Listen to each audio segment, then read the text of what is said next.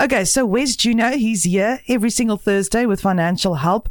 In ons gaan gesels oor testamente. It's Wills month and he wants to talk about that today, but he's not in studio this morning. Uh, but we did make a plan. He had to to rush off uh, somewhere. So, let's start with what a will is. So, I asked Wes. I said, I think most of us have a good idea of what they are, but maybe you know less sure of what the important things are uh, that they need to cover. So ek wil gou vir jou deur sy antwoorde gaan Thank you, Wes, for sending me this. Yeah, so with it being Wills Week, it's it's really um, cool to kind of go through questions and uh, things that people need to know about wills. So let's start with what a will is. So it is essentially an instruction around your final wishes in terms of various things, mostly in relation to your dependents and any assets that you leave behind. And most people think that if they um, don't have any assets, there's nothing that they really need to do. They don't need a will. But a will is so much more than just kind of the stuff that you leave behind. And there are generally three important groups of people that you want to have put some thought into appointing for your will, which are your executor, any trustees for your assets, and then any potential guardians for your kids. So, who's the executor? The executor is a person who's going to administer the winding up of your estate. So, basically, do all the administration around this. It's normally a lawyer or someone appointed by whoever drew up your will. And it can be common practice that a family member is your executor because they know you and they know what your wishes kind of would be if there's kind of any uncertainty. But they are still going to have to use a professional executor like a financial service provider or a bank or a legal firm to help with some of the administration stuff around uh, letters and dealing with the master of the High Court. If you have kids under the age of 21, then generally your will should provide that you set up trusts for them or on anything that you wish to leave them with appointed trustees to manage those assets.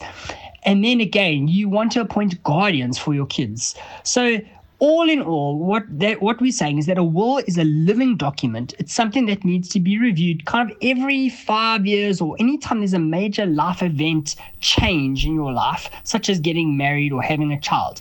And you're going to find that as your life situation changes, the people that you had originally appointed to be your executor or your guardians of your kids or trustees for the trust fund that would look after your kids, they may no longer be appropriate. They could have moved overseas. You may not have have a relationship with them anymore. And that's why it's a good thing to review this document as often as you can.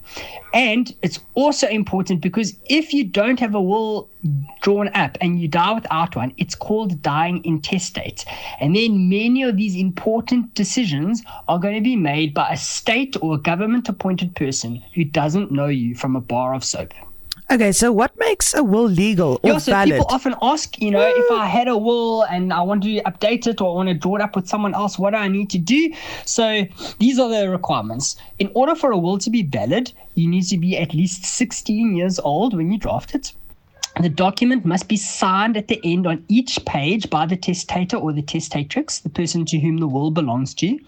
There must be two competent witnesses that sign the will, and each witness needs to be at least 14 years of age, and they only need to sign the last page. It's common practice that they sign every page, but they are just attesting to the signature of the testator or the testatrix, not to the contents of the will. So they're just confirming that the will is signed by the person to whom it belongs, and that it really does represent their wishes. And they must sign in the presence of the testator and the testatrix, and witnesses should not be beneficiaries under the will. So if your children are the beneficiaries, they can't be the witnesses. In very rare circumstances, it is allowed, but it's far safer to exclude any beneficiaries or heirs as witnesses. And if you ever wish to revise your will, it's as simple and as easy as drawing up a new doc- document and starting again. And normally, what it will say in the will is that this will uh, will revoke any former wills, and then they will look at the will that has the most recent date.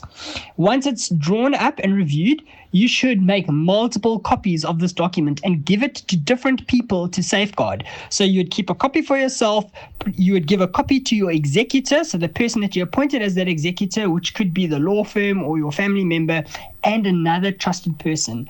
And again, a financial advisor or a bank manager is very well placed to keep a copy of your will.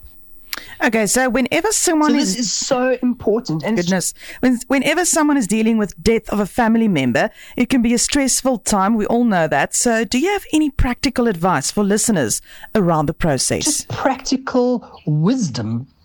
And it's going to be useful to keep your will along with a list of all of your policies and accounts and bank details and logins and passwords somewhere safe for access for either your spouse or your executor. There have been many instances where a spouse has not known how to log in to their husband or wife's bank details and access the online banking, and that just causes additional stress in an already traumatic situation. So, having detailed and safeguarded these points can go a long way to restoring some calm into the situation. And then, lastly, some more practical advice. If you have a large estate, in other words, lots of assets or money or wealth to leave behind, negotiate hard on your fee. If there's no negotiation, then the executors, who are the people that normally draw up the will, they will put the maximum three and a half percentage fee in, which is a fee before VAT. So after VAT, it works out to about 4%. So if you have an estate of 10 million, 4% on that is 400,000. That's a lot of money. Now, there's not a lot more work to do that goes into wrapping up an estate of, let's say, 5 million or 6 million or 8 million or 10 million. It's roughly the same amount of work. But if your fee is a percentage based fee, you're paying more for the same amount of work. So if you can get your fee to be a time based fee rather than a percentage based fee, it's a far fairer and more transparent way of dealing with it, and uh, and it'll work out cheaper for your heirs. All right. Thank you, Wes. Really appreciate it. He'll be back next week, Thursday, at about quarter past eight with his money talk, financial stuff. If you're interested in that, you must listen to Wes, please, every single Thursday at quarter past eight.